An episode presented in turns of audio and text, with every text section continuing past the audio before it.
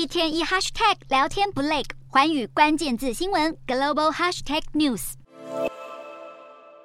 美国联准会二十六日结束八月决策会议，如同市场预期升息一码，使基准利率区间来到百分之五点二五到百分之五点五零，利率目标中位数为二零零一年初来最高水平，同时保留进一步升息的空间。美股四大指数涨跌互见，道琼指数上涨八十二点零五点，收三万五千五百二十点一二点；纳斯达克小跌十七点二七点，收一万四千一百二十七点二八点；标普五百微跌零点七一点，收四千五百六十六点七五点；非半指数。下挫五十五点八九点，收三万六千九十九点三七点。欧洲股市方面，由于美联准会公布最新利率决策前，投资人预期将会再度升息，预期心理影响下，欧洲三大股市全数收跌。英国股市下跌十四点九一点，收七千六百七十六点八九点；德国股市下挫八十点一三点，收一万六千一百三十一点四六点；法国股市大跌一百点三八点，收七千三百一十五点零七点。以上就是今天的欧美股动态。